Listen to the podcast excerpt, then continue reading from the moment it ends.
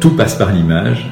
On, voit bien qu'on est devenu des, fanatiques euh, tout et n'importe quoi. Donc on voit bien que la photo, l'image a une, importance folle dans notre vie de tous les jours.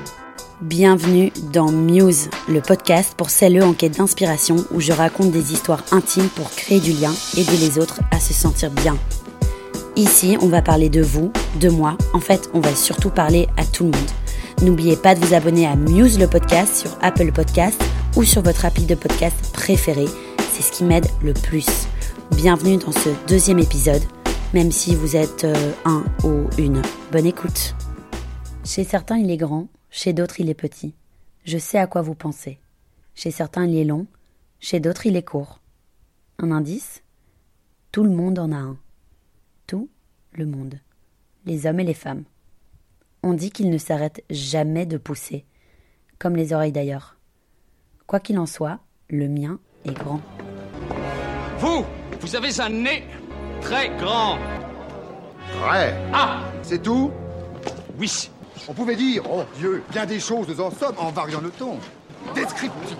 C'est un roc, c'est un pic, c'est un cap. Que dis-je C'est un cap, c'est une péninsule. Aujourd'hui, j'ai envie de vous parler de mon nez.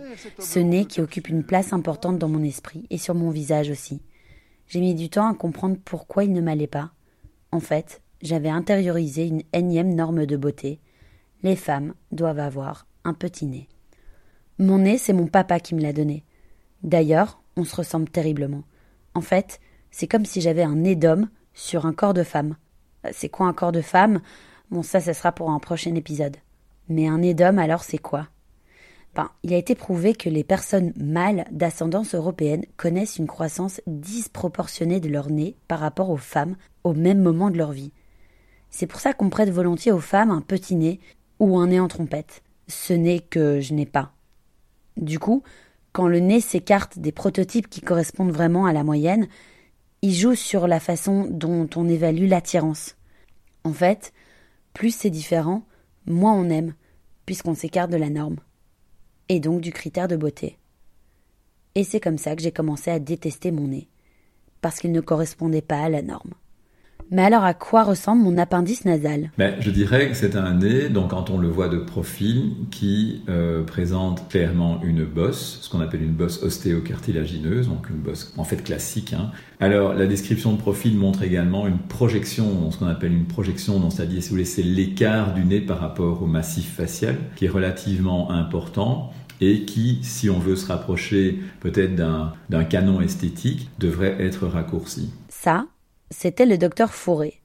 Il est chirurgien plastique. Laissez-moi vous raconter comment j'ai atterri dans son cabinet. Raconter l'histoire d'un complexe. D'accord, mais par où commencer? Par le physique naturellement. Laissez-moi me présenter de la tête aux pieds. Je suis plutôt grande pour la moyenne, mais quand j'étais enfant, ma courbe de croissance tirait la tête.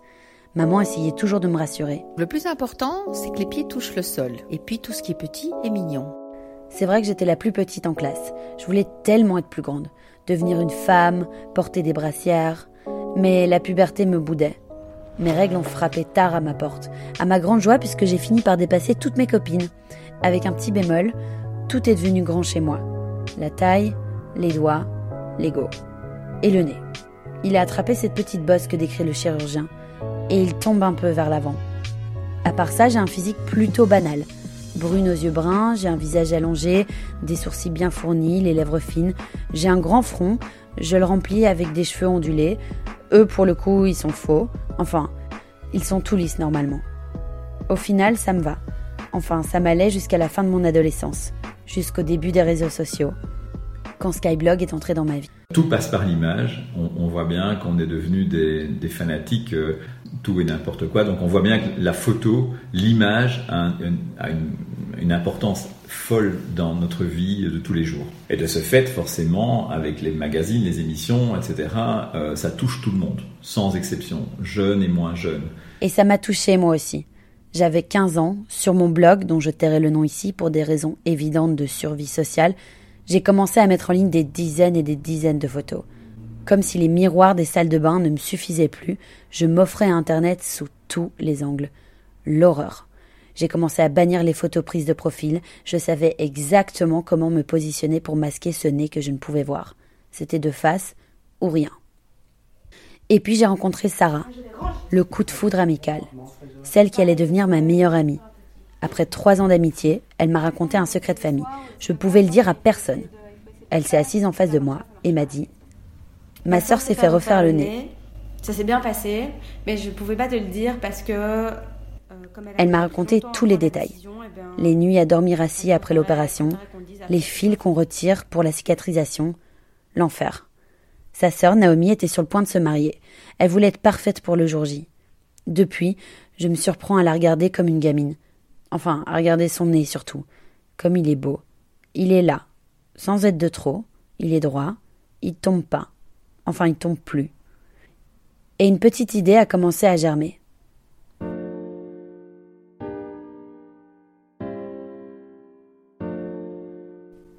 Mais elle n'a pas fait long feu, cette idée. La chirurgie, c'était pas pour moi. Même si le complexe commençait sérieusement à s'installer, je m'efforçais de l'ignorer. À quoi bon? J'allais quand même pas me faire opérer. Alors j'ai appris à vivre avec mon pire ennemi. Je n'aimais pas mon nez, mais c'était comme ça. J'étais plus forte que lui. Pas besoin de bistouri pour être belle. Sauf que ce nez commençait à faire parler de lui. À table, c'était devenu un marronnier. Mes parents savaient qu'il me déplaisait. Je savais qu'il savait. Alors mon père disait souvent Je te l'ai toujours dit, si tu as envie de te faire opérer, tu le fais. Tu veux prendre rendez-vous chez un chirurgien esthétique? J'en rêvais, mais jamais j'aurais assumé de pas m'accepter. Parce qu'à mes yeux, la chirurgie, c'était pour les nuls. Ceux qui s'acceptent pas. C'était pas moi. Mais quand on y pense, faire opérer quand on n'est pas malade, c'est plutôt courageux. Mais ça, je le comprendrai que plus tard. Alors j'ai pris mon nez comme il était et j'ai arrangé le reste du mieux que je pouvais. Avec une myopie à moins 5,75, mes lunettes sont devenues mes meilleurs alliés. Mais Facebook et Snapchat, mes pires ennemis. Ils me rappelaient tous les jours qu'un truc poussait au milieu de mon visage. Alors à chaque fois que quelqu'un sortait son appareil photo, je changeais de position. Épaule face caméra, menton bien relevé, visage tourné vers l'objectif, j'étais devenue experte en simulation de photos naturelles. Je savais exactement comment mon nez apparaîtrait à l'écran selon la posture que j'avais. Ce nez dictait la façon dont je me tenais. Et puis je l'ai laissé dicter la façon dont je me comportais. Regard fuyant, introverti. En société, je faisais bien attention pour éviter qu'il ne bouge dans tous les sens. Je sais quand je souris, il tombe vers l'avant. Quand je ris, c'est encore pire. À ce moment-là, mon nez conditionnait mon attitude aux gens, puis mon attitude aux garçons. C'était devenu un frein à ma féminité. Enfin, à ce que je croyais être la féminité. Et puis, il y a eu ce jour de septembre 2017. Avec ma mère et ma sœur, on a rendez-vous chez le coiffeur. Estelle avait eu l'idée de se faire une permanente. Alors j'ai demandé pareil à maman. Habituellement, je demande au moins une fois par mois à Laurie, la coiffeuse, si elle veut bien me faire une frange. Elle répond toujours. Oui, ma chérie, moi je veux bien te faire ta frange. Mais voilà, comme on a déjà discuté dans le passé, si je fais ta frange, on va accentuer en fait le fait que ton nez sort un peu plus et on va voir que ça, en plein milieu. Elle passe toujours ses doigts sur son nez et en dessine la forme de haut en bas. Alors je renonce. Je suis têtue, mais je lui fais confiance. Ok, je veux une coupe à la Cléopâtre, mais comme j'en ai déjà le nez, je préfère éviter. Cette fois, j'arrive chez Laurie avec une envie de boucle. Les boucles, c'est une bonne idée, ça. Ça donne du volume, ça attire l'attention ailleurs que sur le nez. Je m'attendais à sortir du salon avec une coupe à la Gloria Gaynor, mais mes rêves de chevelure ondulée flottant au vent s'effondrent comme un château de cartes. Je ne vais pas faire ta permanente, ma chérie, parce que ton cuir chevelu est très sensible, à cause sûrement de ton stress.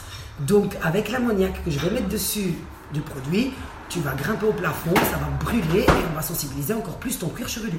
Alors Laurie coupe. Elle coupe et j'entends chaque coup de ciseau. Les cheveux tombent par terre et les larmes me montent aux yeux. Ma mère, ma sœur, la coiffeuse, elles me regardent toutes sans comprendre. Je leur dis qu'elles savent pas ce que c'est, que de devoir tous les jours passer du temps à travailler mes cheveux pour effacer ce nez.